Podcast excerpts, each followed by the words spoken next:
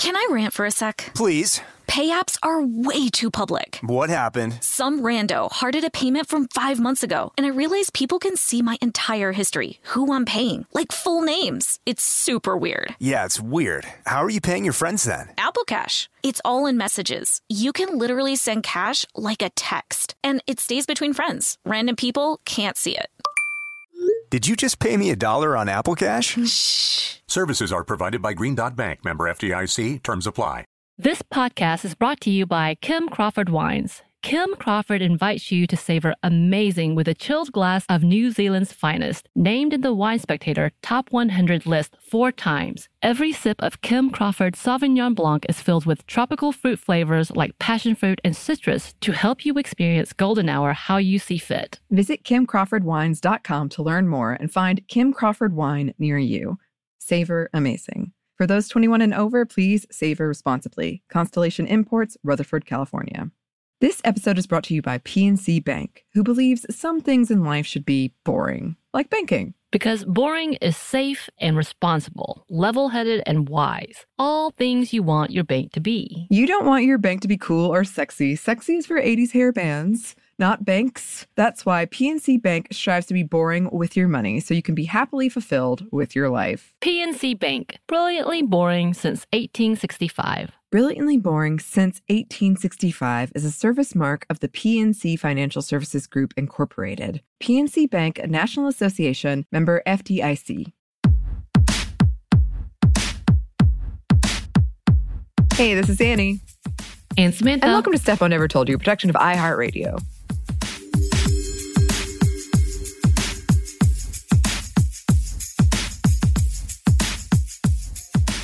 And today it is time for a, another Feminist Movie Friday. I believe this one's coming out on Friday. Is it? Okay. Are we on time? think- we're all over the we- place right we now. We are all over the place, but I think on this one we're on time. Okay, okay. Yes, and we have teased about this one because today we are talking about the 2020 biographical drama film Ma Rainey's Black Bottom, based on August Wilson's 1982 play of the same name. The movie was directed by George C. Wolfe and written by Ruben Santiago Hudson and stars Viola Davis, Chadwick Boseman in his final film appearance, which is why we kind of pushed this one off because we knew it was Yeah. going to be a bummer. It's sad. Well, I'm not gonna lie. We're gonna get into it, but I did not realize how sad the play, and I should have Mhm. because it was a realm and during the realm of like those sad plays where it never ends as well as you want. But okay. Yes. Yes. but yes, both of those It things, reality and in the movie. in multiple ways. yeah. Yeah.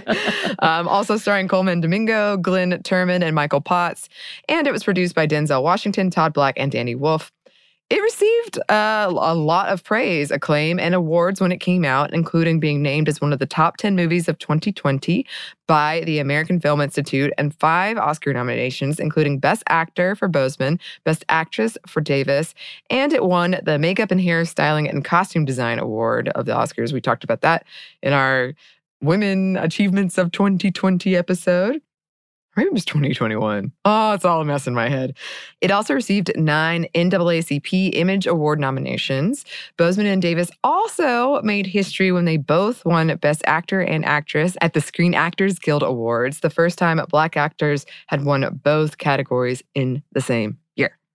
So, Um, and after watching this performance, I didn't know originally when the Oscar stuff was happening, and they had this. This was a big controversial uh, moment where Boseman had passed away, and everybody was grieving. And the Oscars itself made it seem like they were going to announce him as the uh, Oscar-nominated winner, and it didn't. And it was very anticlimactic, and everybody's like, "Really, dude?" Uh, which Anthony Hopkins had won, and he was asleep oh, during his award because the timing was off. It was pandemic. Not everyone was there. But I have to say, I haven't seen Anthony Hopkins' performance. He was robbed. Boseman was robbed. His work in this film, I forgot who he was. And so oftentimes I get caught up in what I've seen in them originally. So Mhm. Black Panther, that is in the back of my head. But that very like small talking, but like big action person, but he doesn't use a large voice in Black Panther. And in this one, he exuded everything. Like everything resonated, and I could not help but feel everything he was feeling, the angst of it all. And I really was sad that he did not, he should have won that award. Like, no matter what, not for sympathy, but for the performance in itself was incredible. And I'm very sad by that. Just want to put that yeah, out there. it was a phenomenal performance. It was very like electrifying, and and I, I think every article I read mentioned like, wow, what a what an amazing job he did. And all of the performances were amazing, and I was really impressed with. I really loved the. I loved the costuming. I loved the hair. I read an article right before this about Davis being very insistent on capturing that look and how they were able to capture that look of Ma Rainey. And I loved the music of it. Uh, it was Mhm. just so immediately kind of pulls you in and is uh, just very, very, very important to this story and important to this movie. And I absolutely loved it. and the uh, the person in charge of the costume, uh, Anne Roth, was so meticulous. Even Davis was talking about how during the giant tent scene, which we're going to talk a little bit about, it had over hundred extras. Roth would go around per person and make sure whatever they were wearing was to the T as that timing. And she talked about how she was big into research and refused to do anything before she researched all of that time period and all of those individual people and talked about the suits for the men, talked about the dress for uh, Ma Rainey, like all of those things. And the two of them were really great in collaborating. And yeah, that definitely needed awards. It also kind of was like, man, I what like I, you had this fantasy about the 20s, but we also know, yes, it was not a good time to be a person of color in general, especially black uh, person. But the beginning and the change, and I didn't really think about the Great Migration, and I forgot about that. We um, we had a comment like you know we talked about studying uh, the Black history and what that looks like. I know we don't talk about the Great Migration and what that was, and still the overall segregation and uh, racism that was happening, even though it's supposed to be a better opportunity. And I really am glad that we got to see that perspective here um, in this conversation. And I will say, like, uh, watching there is a making of. So if you if you get to watch that, it's on Netflix as well. Um, it's really great. Like it's just like a 20 minute documentary about the process and, and what they were doing. But uh, the director was so adamant in all of these things and wanting to represent in uh, not only metaphorically but physically all of these different things that were happening and talking about you know the the beginning scenes where you see them walking off the train station and they're getting looks Yeah. because they're a part of the town they're in the part of the town Mhm. where black people weren't welcomed Mhm. or weren't seen often there but yeah really good really good Yeah. And I'm going to ask you about that because I did not get a chance to watch it. So I want to hear more. Um, and as you said, Samantha, these are both available on Netflix. If you have Netflix, you want to check it out. Highly recommend.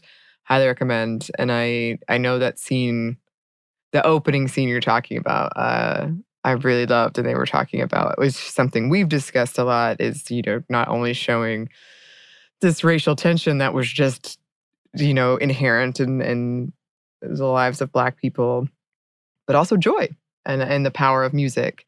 And that scene was a good, it, it had both of them kind of side by side and it was really powerful.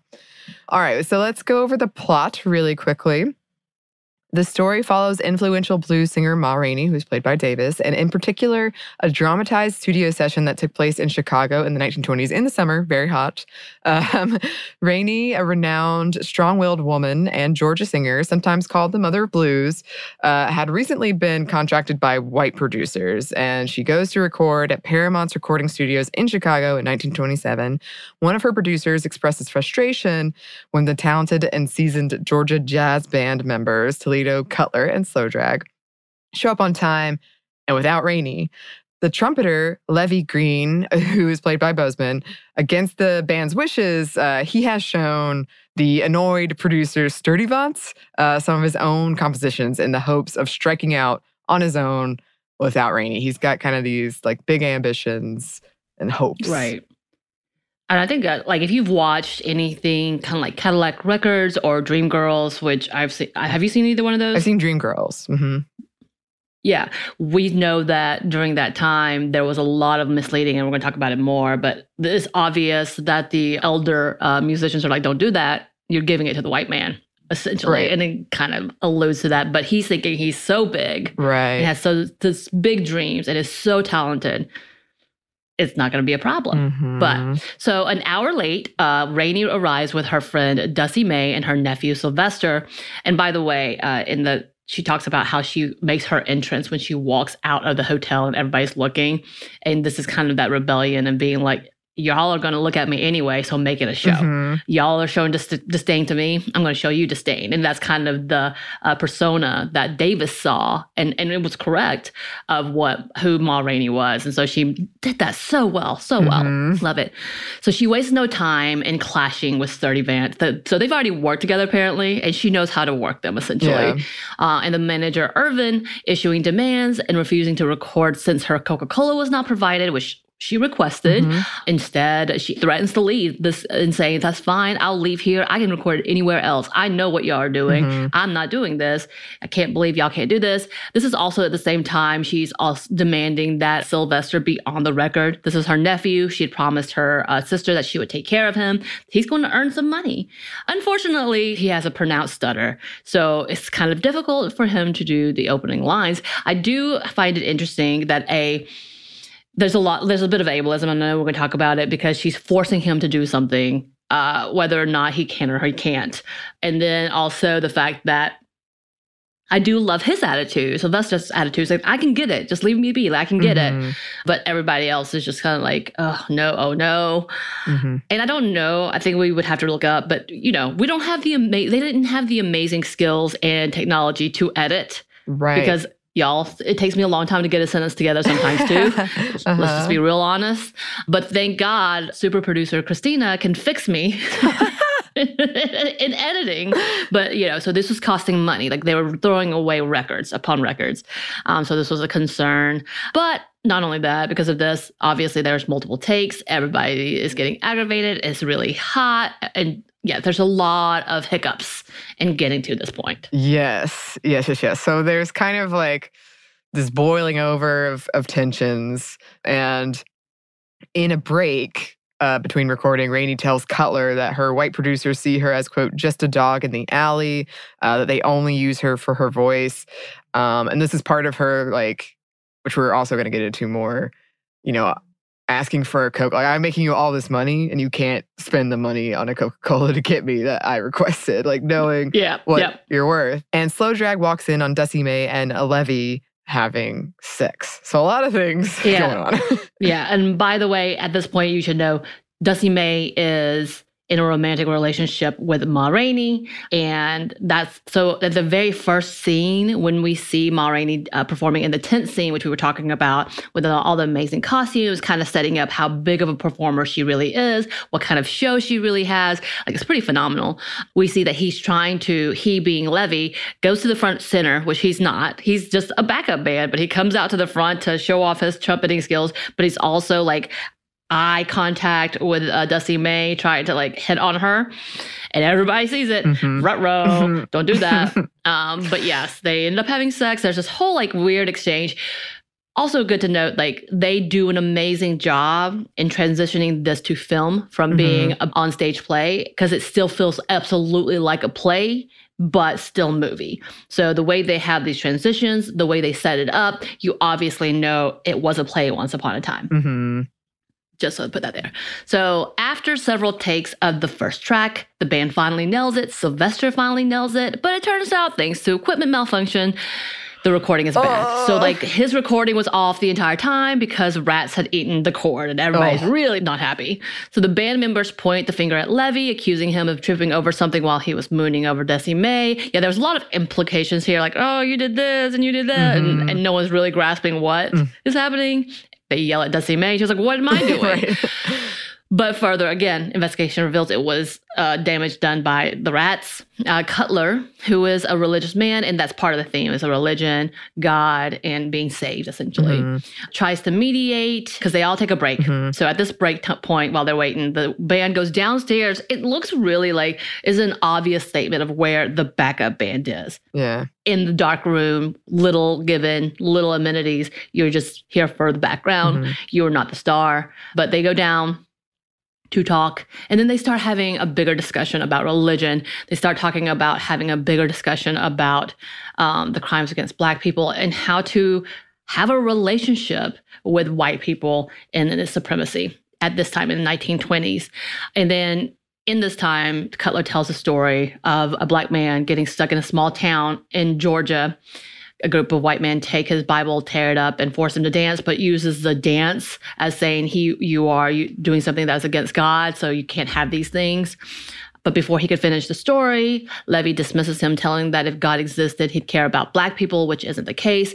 Because at this point, we've already heard the story, really sad story of Levee's mom, who was uh, traumatized and assaulted by a group of white men after his dad tried to buy property. So a lot of these things. So him being told he was man of the house, couldn't protect her, tried, and then got stabbed because he tried. Um, so he's angry. He's in which he one of the first things he says is, "My mom called out to God." cut out to Jesus for mercy and no one showed. If Jesus really cared about you, he'll stop me from attacking you to Cutler with a like he had a knife and they were after they started fighting. Mm-hmm. So it was a whole big and again, these dialogues and monologues that Levee does is what I'm talking about, yeah. that passion. Because these are the things that you see. I don't know if you've ever in any audition for plays. I'm sure you yeah. have, but you have to have these monologs mm-hmm. and these are it. Like yes. these are, and I don't know if anyone ever could hit to the level that he does, but it's phenomenal. When they can stand alone like that and you're mesmerized yeah. like that, to me, that's to me award winning. All of that to say, he does it. He does it well. He breaks your heart. Mm-hmm. He, he makes you angry. And in my head, as a person, you and I have talked about religion. I was like, "Yep." Mm-hmm. Anyway, oh. yeah, that scene as the camera like follows Boseman as he's having this monologue and he's going through all of these emotions. So so mesmerizing and painful. but yeah, really excellent. Okay, so the band finally finishes the recording session, and after they're wrapped, Rainey fires Levee, uh, and they've kind of been at odds this whole time because uh, he's he said like I can improve your music. He's got this thing with Dussie Mae, like kind of the whole thing. Oh, and he was really adamant that Sylvester not uh, be on the album. Ma Rainey believes that his ambition and his recklessness and his attitude are harmful for the band. So Levee goes to Sturdyvant, uh, the white producer, but Sturdyvant tells him he'll only buy the music, that there's no market for him for that music, not going to really make money. He offers him like nothing for it. This leads Levee to have a mental breakdown.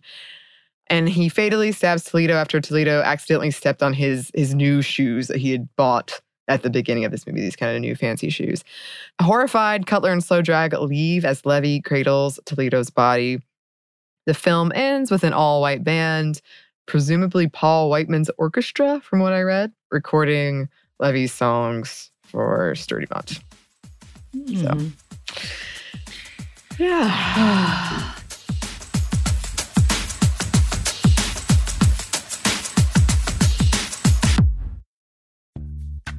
Snagajob is where America goes to hire, with the deepest talent pool in hourly hiring. With access to over 6 million active hourly workers, Snagajob is the all in one solution for hiring high quality employees who can cover all your needs.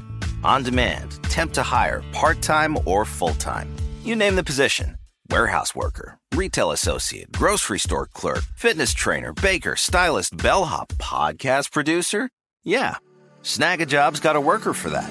With our easy to use platform, you're able to seamlessly post and fill available positions quickly with a dedicated customer support team to provide all the help you need along the way. Kind of nice knowing you have a talent pool like that in your own backyard, right? Snagajob is the partner you need to keep your business running smoothly. So visit snagajob.com or text snag to 242424 to talk to an expert. Snagajob.com, where America goes to hire. This podcast is brought to you by Kim Crawford Wines. Life is busy. There are so many things on your to do list with so little time to do them.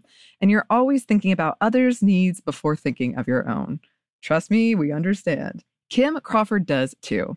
That's why they're inviting you to experience Golden Hour, your chance to reclaim your time and laugh with your favorite people, play your favorite song on repeat, gaze outside your window and daydream about your wildest dreams or celebrate your victories. No matter the moment, you can savor it all with a chilled glass of New Zealand's finest. As the number one ranked Sauvignon Blanc in the US, Kim Crawford has classic aromas of lifted citrus, tropical fruit, and crushed herbs to help you stay in a golden hour state of mind. Because golden hour is more than just time, it's whenever you want to savor amazing. Visit kimcrawfordwines.com to learn more. That's kimcrawfordwines.com to find Kim Crawford wine near you. Savor amazing. For those 21 and over, please savor responsibly. Constellation Imports, Rutherford, California. Tennessee just sounds perfect. Whether that's live music, the crack of a campfire, or kids laughing on an adventure. To start planning your trip, visit tnvacation.com. Tennessee sounds perfect.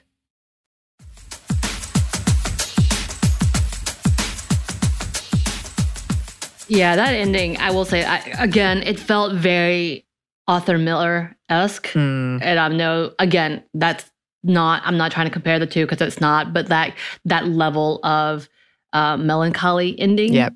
But it rang true. I think there's also conversation, and we, we're going to talk about this in a minute. But the idea of finding Black joy, I think that's a big conversation in the Black community today because more oftentimes that we have this need to see the sadness and the torture of Black communities and Black people, which is kind of the whole slavery story. Is like, okay, at what point are we exploiting their pain? Um, and and absolutely, and in this kind of, I was like, I wonder what what would we say about this play specifically, but at the same time, because the ending for Levee that that, that was shocking to me, but again, it felt very like you know Arthur Miller esque in that level of like just it just ends, and you're like, Mhm. what just happened? What just happened? But it's very like 1980s, 1950s, 1960s like types of plays. So I wonder if that was kind of that mindset for August Wilson. hmm I guess I'll never know. But the reality is, while we're celebrating one woman's success, but in, in the in the actual documentary, they're talking about this is the end of her success. Like this is kind of the end of the Yeah. her uh, giant career.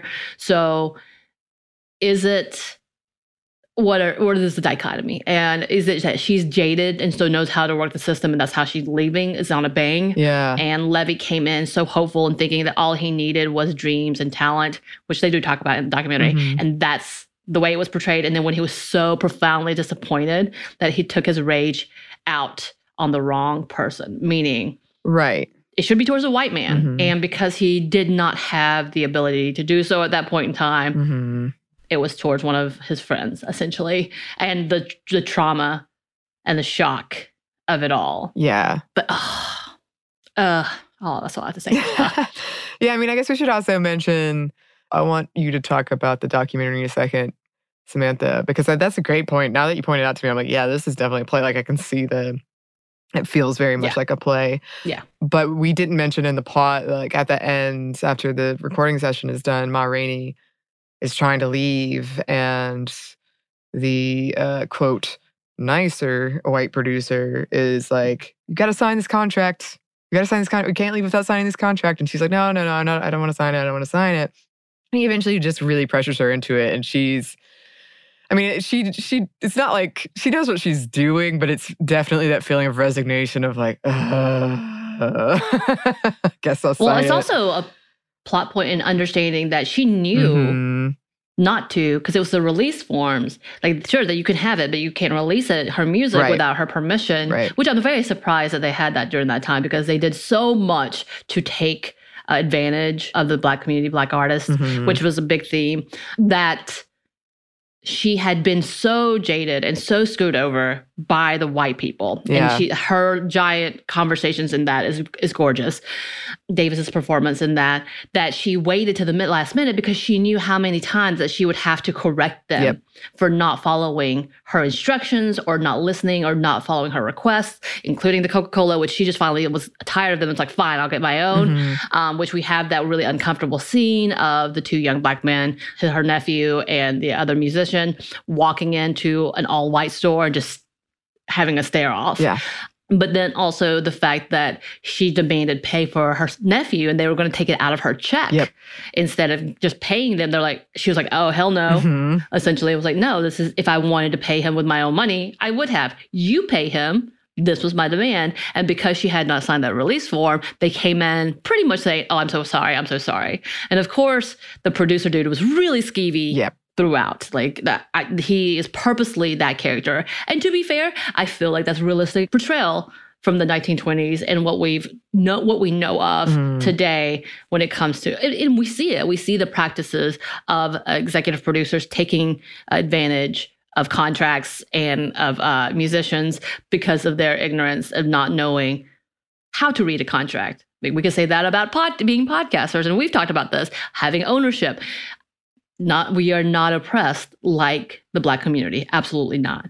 But just being in this field you and i we have learned through others of the mistake of the power of the contract Mhm. and not being able to understand we need to negotiate from up front but not being able to because we don't have name recognition i think that's one of the things you and i've talked Yeah. about many times is how do we handle this contract thing because we're not celebrities celebrities can demand things Mhm. which is like great you you get all this us as like indie-ish Mhm. then i say that with quotes Yeah. unknowns can't we're just grateful to be here and essentially that's kind of what happened with our predecessors they were so new to this field they didn't know what this was Mhm. so they had this giant contract, and instead of being able to renegotiate, they just got bought out. They were suppressed and essentially controlled by those contracts. So we see it today. So I can't imagine how awful it was for them, especially during the 1920s, especially during segregation. And not that that's not happening today. Little too reminiscent, I think, to what was happening to them and how often they were taken advantage of. And Ma Rainey understood that Mhm. towards that end of their career and made sure to hold off. Yep. So that she got everything she wanted, including, we didn't talk about this, including them fixing her car. Oh yeah, that's right. Because she kind of arrives and she's in a a car accident, and she's like, "No, Right. you gotta fix this." So what we see is they are trying to find the studio. They're late to get in there. They're like, oh, there it is. Sylvester slams on his brakes. He gets hit from behind Mhm. by another car. It's a white man. There's a fight, and the police is trying to put everybody in the cool, quote unquote paddy wagon.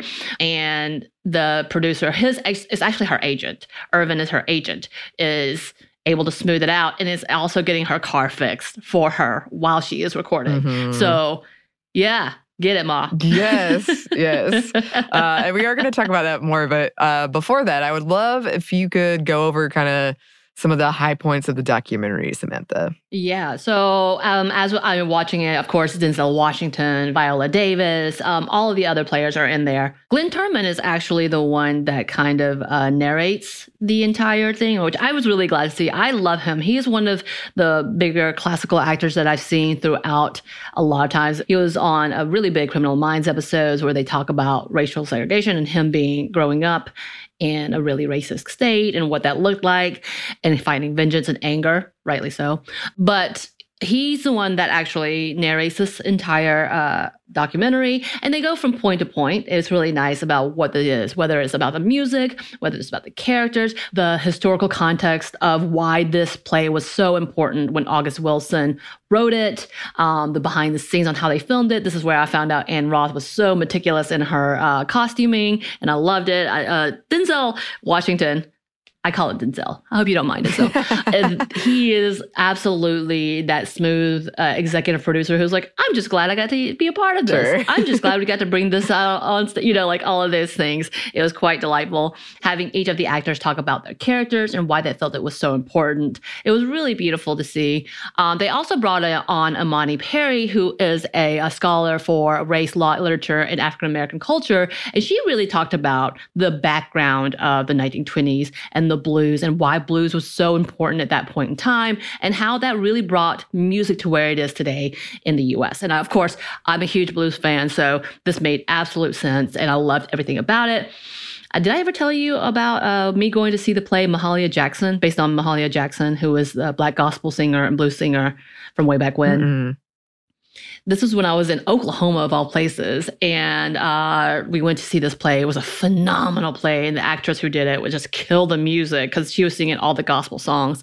But it did, it was very reminiscent to that to me, in that they were talking about just the black community, the uh, the enslaved people, really bringing music to where it is today, and how important it is, and how often it has been taken over by other uh, non-black communities. And I, I, include everyone in this. It's not just white people, um, but how it's been taken over. And she talks about the fact that how it translated to what it is today. So it was a really great documentary on what it was. They talk about, of course, Boseman and how well he did in the performance, and they kind of give an homage to him. So this was filmed after his death, and it's just like, uh, yeah.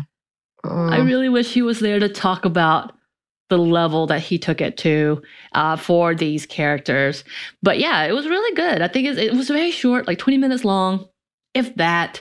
Y'all should watch it if you watch the Rainey because I think it's really great. We need to understand, as you and I have talked about before, the history of it all. This is a biography. This is about a woman um, who should have been known but wasn't really known. Bessie Smith came out around the same time, which we hear her name come out. Um, around the same time and she got she was bigger than Ma Rainey. Their style wasn't too much the same, but they were doing blues. Um, and even to the one point they said that Ma Rainey really influenced uh, Bessie Smith's music. We don't know that for sure. I think one context is yes, they definitely uh, interacted and, and were together and may have been friends, but we don't know the context of that. But technically, I believe Ma Rainey was before Bessie Smith when it comes to the performance layer. But yeah, so it talks a lot about that historical level as well. And of course, we have, yes, the conversations that Viola has about how she wanted to look and why it was so important that she embodied Ma Rainey the way it was, and that, that it was for her because she was a boss. Like, and it comes down to the fact that she understood how to play the game. Unfortunately, that's what it's called at this point in the end and why it was so important that she hold to that and why this one small scene that we see because it's just one day we're seeing one mm-hmm. day why it was important and then also uh, just a trivia stuff uh, wolf really took some uh, like he definitely kept the broadway portion to it um, and then the play portion to it but he talked about the fact that he changed the seasons to summer because he wanted that yeah. what you talked about how it was so important to see not only were they frustrated but they were hot they were in like this type of scenario chicago's really ridiculously hot and what it looked like for them to be all in a sweltering room, everything bubbling over, yes. including the weather and the tension. So he did that on purpose. Uh, the scene in which we see Boseman kicking the door, thinking that he's opening the door for himself, yeah. but then hitting a brick wall. And he was like, that is absolute metaphor to a lot of the black people today. Uh, thinking that you have an opportunity, thinking you have a heads up, thinking that this can carry you so far, but you have a wall, and that usually is systemic racism, whatever it is. Yeah. But like it's it's definitely like it. If you get a chance after watching the movie, you should definitely watch that documentary. I think it's always good to see a perspective from from the originators. Mm-hmm. So there you go. Yeah. Well, thank you, Samantha, for that recap. uh, and yeah, I was going to mention that because it so throughout they're when they're in this kind of basement area that, as you say, is sort of like this where they put the not the star performers, mm-hmm. and that's where a lot of these like intense conversations happen. There's this locked door that they keep. Uh, Levee in particular keeps like trying to open, and at the end, he finally like breaks it open in his rage, and it's just a, a brick wall, which was a very yeah, I thought uh, powerful metaphor of fighting and fighting and fighting to finally open this door and there's just another obstacle in your way it goes nowhere. I also wanted to touch on as you said like the music was so powerful and important in this movie and august wilson uh, was very vocal about how much he loved blues and how much it influenced his work and how impactful he thought it was and it's just almost a character in and of itself in this movie it was really beautiful. And I like how they comment on it directly. Like some character, I believe Ma Rainey even says, like, they call me the mother of blues. I'm probably not. People have been doing it forever, but I'll accept it if they call me that. like, okay. Yeah. Uh, yeah. There has some amazing quotes about that. Uh, one of my favorite lines is when she says, the blues helps you get out of bed in the morning. So at this point, she's talking about how she they're sitting in silence and how much she hates the silence. But even in silence, there's music in her head. Mm-hmm and then talking about why blues does this. Um, and it's just like, uh, yeah, the blues help you get out of bed in the morning. You get up knowing you ain't alone. There's something else in the world. Something's been added by that song. This be an empty world without the blues. And I was like, damn. Yeah. Like, yeah, absolutely. Absolutely. It changed so much of the conversation. And I was like, no, yeah, okay. That's it. That's it. That's the, that's the line. yeah. yeah. And I think, um, as we've mentioned several times in this episode, the opening scene is it's one of the reasons it hits so hard is because there's this sort of implication of, of fear and, and like these dogs running from a train. And then it the camera comes to this big tent and there are all of these people gathered there and, and Ma Rainey is singing and that's something we've discussed a lot is the power of music for people who have been oppressed uh, in finding that joy and finding that community in protesting. That's something that you and I have been talking about a lot lately with these songs that were so powerful and touched on things that were so painful. Uh, it's so necessary, but in that way, being able to to connect. And I know, as we've discussed, I I think Ma Rainey, she in the in the materials I read before this, she preferred those live performances. She preferred to have those connecting with people in that environment and away from kind of these white producers that are controlling her music and where it goes. And that was just something she she valued. So I feel like she was someone who both knew like to how to work the system, um, even if it was incredibly unfortunate uh, and, and stacked Right. against her. But she also clearly had this passion for it and this passion for writing and connecting in that way. right. And I love that. I love the idea that August Wilson was so influenced by this music. So you see that kind of Yeah. inspiration, that power of how it can impact people and then lead to other art or lead to all these other things. Right. He did an amazing job. As in fact, in that documentary, they're talking about while August Wilson was researching, like they found seven pictures of Ma Rainey while there was like hundreds of pictures of Bessie Smith and how he really dug deep to find this singer. And I find that interesting too, because we do finally getting to a point that hopefully finally uh, that we're talking about these amazing musicians that made this huge change. And um, she is one of those as well as bessie smith as well as uh, who's known as bessie jackson. That was her uh, stage name but i think her real name is lucille bogan. Uh, and she was kind of like the queen of filth essentially. And kind of, you see that same level in Ma Rainey. They all were not going to play cutesy. They were going to make it down and raunchy and dirty, but not in a way that was so over the top, but enough to be like, I am a woman who enjoys these things. Get it, get it together or, or don't. And, and they accepted it. Like they being the audience, they being the listener. If you listen to the song of uh, Black Bottom, you're like, what? What? Whoa.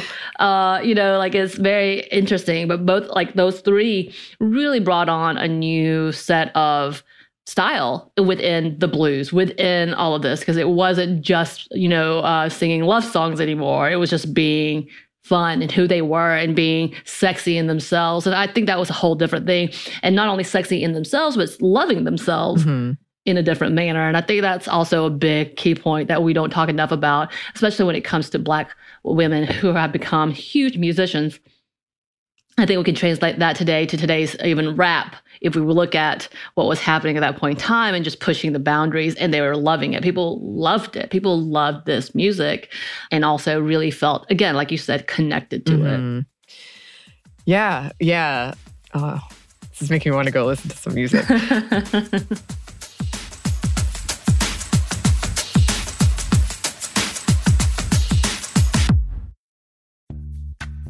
Snagajob is where America goes to hire, with the deepest talent pool in hourly hiring. With access to over 6 million active hourly workers, Snagajob is the all in one solution for hiring high quality employees who can cover all your needs.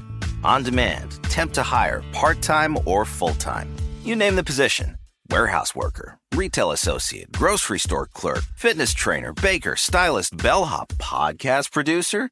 Yeah, Snagajob's got a worker for that. With our easy to use platform, you're able to seamlessly post and fill available positions quickly with a dedicated customer support team to provide all the help you need along the way. Kind of nice knowing you have a talent pool like that in your own backyard, right? Snagajob is the partner you need to keep your business running smoothly. So visit snagajob.com or text snag to 242424 to talk to an expert. Snagajob.com, where America goes to hire. This podcast is brought to you by Kim Crawford Wines. Life is busy. There are so many things on your to do list with so little time to do them. And you're always thinking about others' needs before thinking of your own. Trust me, we understand. Kim Crawford does too. That's why they're inviting you to experience Golden Hour, your chance to reclaim your time and laugh with your favorite people, play your favorite song on repeat, gaze outside your window and daydream about your wildest dreams, or celebrate your victories. No matter the moment, you can savor it all with a chilled glass of New Zealand's finest. As the number one ranked Sauvignon Blanc in the US, Kim Crawford has classic aromas of lifted citrus, tropical fruit, and crushed herbs to help you stay in a golden hour state of mind. Because golden hour is more than just time, it's whenever you want to savor amazing. Visit kimcrawfordwines.com to learn more. That's kimcrawfordwines.com to find Kim Crawford wine near you. Savor amazing. For those 21 and over, please savor responsibly. Constellation Imports, Rutherford, California. The state of Tennessee is one of the few places where the sounds are just as breathtaking as the sights. Whether that's live music at a historic music venue, the crack of an open fire at a campsite in the wilderness, or hearing kids laughing as they explore what's right around the bend, Tennessee just sounds perfect. Start planning your trip at tnvacation.com. Tennessee sounds perfect.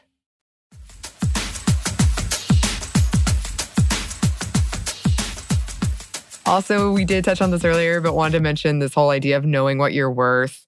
That's something we've talked about recently. It's an ongoing conversation, but especially, you know, the time when this movie was set for a black woman. And I think a lot of the things, if you haven't seen the movie and you're just listening to us talk about it, you might be like, that kind of sounds like a diva behavior. But really, she was just like, I'm gonna, you're gonna make so much money from this. I've requested Yeah. this. I know you give it to a white artist, and now you're making Yeah. me feel like just by like asking for what I'm worth, uh, like not even that, but like the bare minimum of what I asked you for, and you're making me feel like I'm being a diva for it, like a Coca Cola on a hot day in a recording studio. You can't do Right. that. Right. I mean, essentially, this is also the narrative we have when they're weaponized language against black women, calling diva, calling them angry, all, all those things. Mhm. This is kind of that narrative. When in actuality, Ma Rainey had to be stern to tell them what she wanted, and they Mhm. weren't listening. So it got to the point that when you say it the third or the fourth time, you're starting to get angry. And I get that. I get that completely because you are being ignored. Mhm. And by the time either you slink away and let it be, or you fight for Mhm. it. And that's where she was. And I think that's absolutely the key point. As in fact, she talks about, I know when they leave here, they're going to talk all this trash about me. They're going to say all these things, call me all these names, but I don't care. Like, I really want to get to that point Mhm. where I don't care that you're trash talking me. Yeah. Because I finally stood up for myself, you know, instead of caring about what you think about me, where we shouldn't be. And when it comes to Ma Rainey, she's already been there. Mhm. She's already seen how much money they're going to make off of her. She already knows that they're trying to take advantage of her. So therefore, she's tired. And so when she asks for something and you don't have it, and she has to repeat herself, yeah, Yeah. I'm angry. yeah, yeah. And I mean, that's that as we discussed in a recent episode, that can be hard to, you know, know what you're worth and to ask for what you're worth. And we have been women, but especially women of color and especially black women, made that have that turned around on us as we're being like we're demanding too much or like we can just get rid of you right now. But she knew, like she knew her worth. And I yeah, that's that's not easy. And I'm glad that she did. yeah. Yes, but that also leads into our next theme we wanted to discuss, which is appropriating Black culture, um, not giving credit where credit is due, or taking credit for Black culture, because that is definitely like the whole arc of Levee's character is really hammering that point home that he had this he had this talent and he had these dreams and he I mean, I guess you could say, unfortunately, like even though he felt so at times, he and Ma Rainey clashed. He was just so so ambitious. I guess he lost. I don't know. I don't know if lost sight is the right thing, but to have that just taken at the end and have a white band play it after he's told like, oh, this isn't worth anything. You're Mhm. never going to make any money. Um, Right. And we still, unfortunately, see that today too. Right. And that's kind of the whole like conversation we've been having. That's been uh, like simmering in my head about colonization and taking other people's culture. When you, you talk about this is cultural appropriation, there's the bigger, and I know we're going to have to come back to it eventually about appreciation versus appropriation and why there is a distinct difference and why it's important to understand it. But then also the fact of the matter that uh, Levee's character is so hopeful that he is the one that's going to break this boundary. Like he's going to go beyond this, where you see the two different characters. So you have the new and the older, in which Ma Rainey has already tried and she's tired and she knows how to play the game. She's going to get what she's worth and she's going to leave. Mhm. As where Levee's coming in, trying to make his own and really thinking that he's going to push that boundary. He's really thinking he's going to cut that red tape and really get to there because he has the talent to do it. And then being disappointed when the door slams in his face once again. And then really being told, you're not. Because he comes in, buys some new shoes, really proud of it, tries to hit on some girls, really having a good day in this performance, seeing himself for the first time as writers, being told that he's his one style of music for one of their songs is preferred over Ma Rainey's, getting on this high Mhm. and then so violently pushed down by white men in this scenario.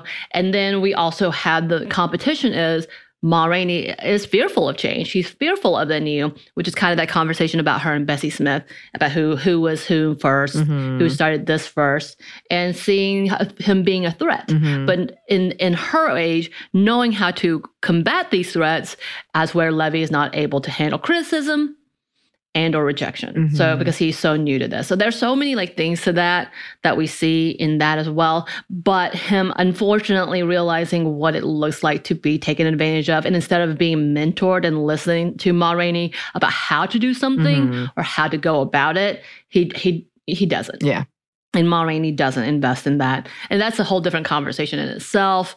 Yes, and cultural appropriation. Like there's a whole thing happening about food. We know this. We're having a constant conversation about music. That's never going to go away. And about who's doing what and why it's important to credit people. And now we're going as specific as stop trying to steal people's music.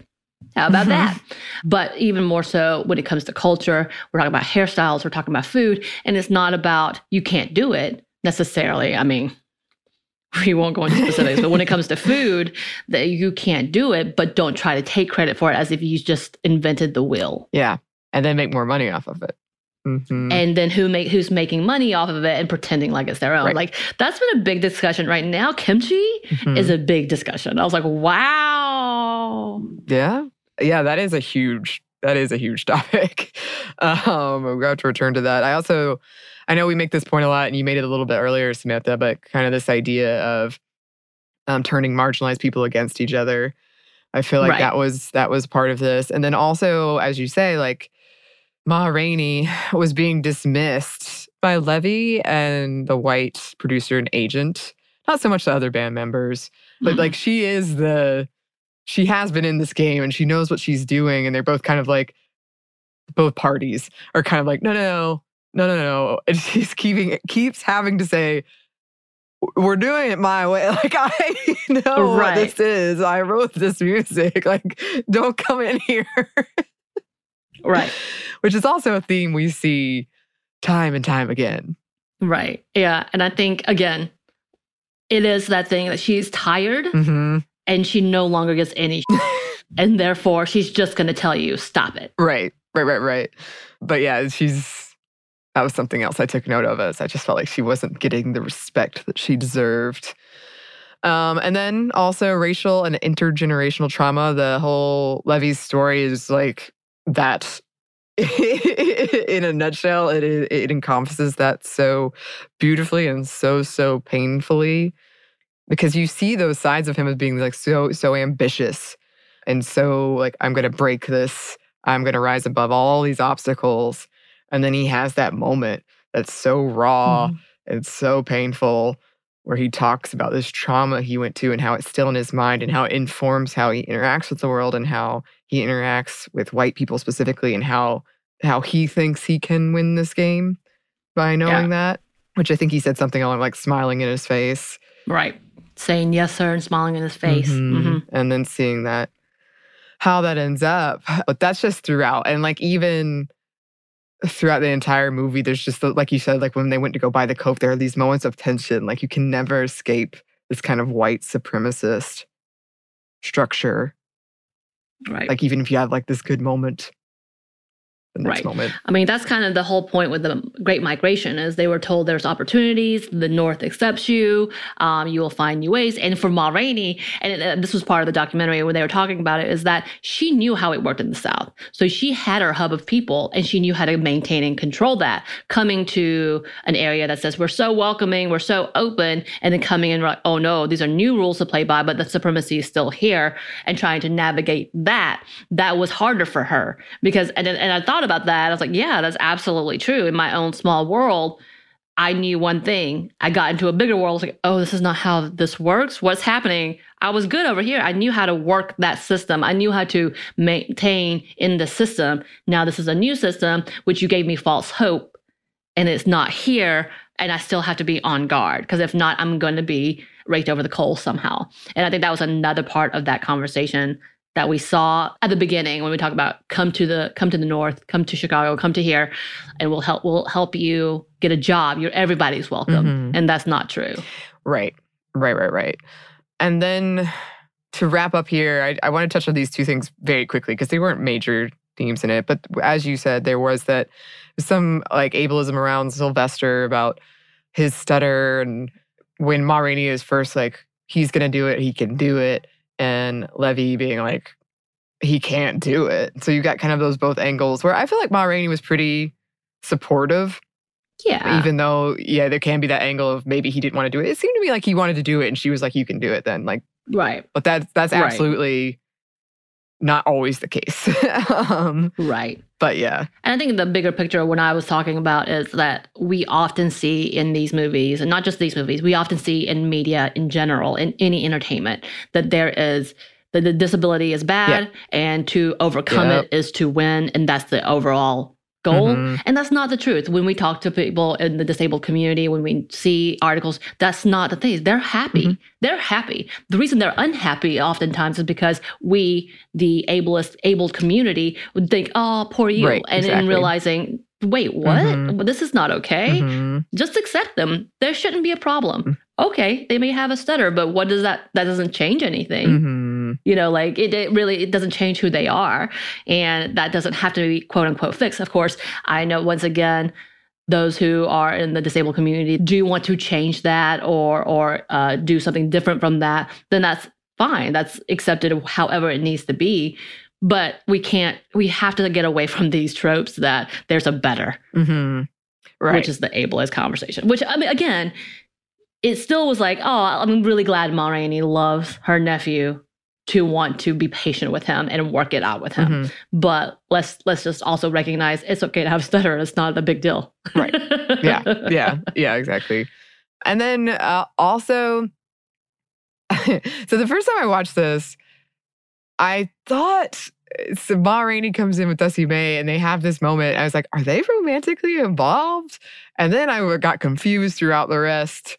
And then I was researching Ma Rainey and they said she was queer. So there was that element in there that I would like to look Right. more into because I think we should come back and do kind of a biography um, oh or yeah. something. I think we should do some. I think we should too. Uh, I think it'd be great with her, Bessie Smith, and Mhm. uh, Bessie Jackson. I think we should do a Mahalia Jack, all of them. Yeah. I want to talk about all of them. Yeah. But yeah, there is that queer component in which we talked about. Of course, they kind of overshadowed it with the Levee Right. storyline, Mhm. which I don't know if that was necessary other than to push the plot along about how ambitious, overly ambitious he was. Mhm. And really, he thought he was untouchable, Mhm. which is, again, part of who his uh, character was. Uh, poor Dussie Mae just kind of gets thrown all about. but yeah, I think the big question. So apparently, the reason she got her name Ma Rainey is that her and her ex-husband were Paul and Ma Rainey, and they did uh, minstrel shows together. Mhm. And then she kept the name Ma Rainey. Obviously, I don't know who Pa Rainey is, so we whatever. Uh-huh. And that's how she kind of moved into her her stage name and her character. Um, but when she left, her husband realizing, ah, nah, you are nothing to me. Not that that's why she left, but like it obviously fell apart. And then she ended up, yeah, coming out as queer because she didn't hide it. Mhm. She really didn't. Uh, so that was kind of interesting to see. Yeah. Yeah. We'll have to we'll have to return to that. I would love to do all musicians, all those musicians you mentioned. That'd be fun. In the meantime, if you haven't watched this movie, the documentary, you're on Netflix, go seek them out. Really beautifully shot, beautifully acted. I loved the costuming. Oh, so good. It was so, so good. The music, phenomenal. Go check it out.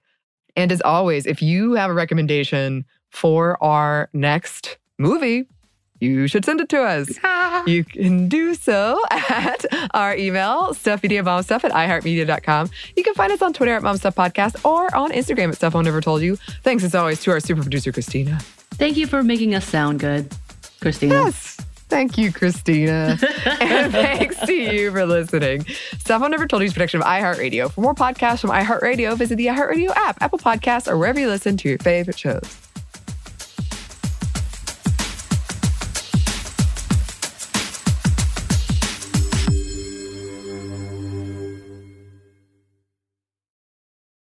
Podcast is brought to you by Kim Crawford Wines. Kim Crawford invites you to savor amazing with a chilled glass of New Zealand's finest, named in the Wine Spectator Top 100 list four times. Every sip of Kim Crawford Sauvignon Blanc is filled with tropical fruit flavors like passion fruit and citrus to help you experience golden hour how you see fit. Visit kimcrawfordwines.com to learn more and find Kim Crawford wine near you. Savor amazing. For those 21 and over, please savor responsibly. Constellation Imports, Rutherford, California.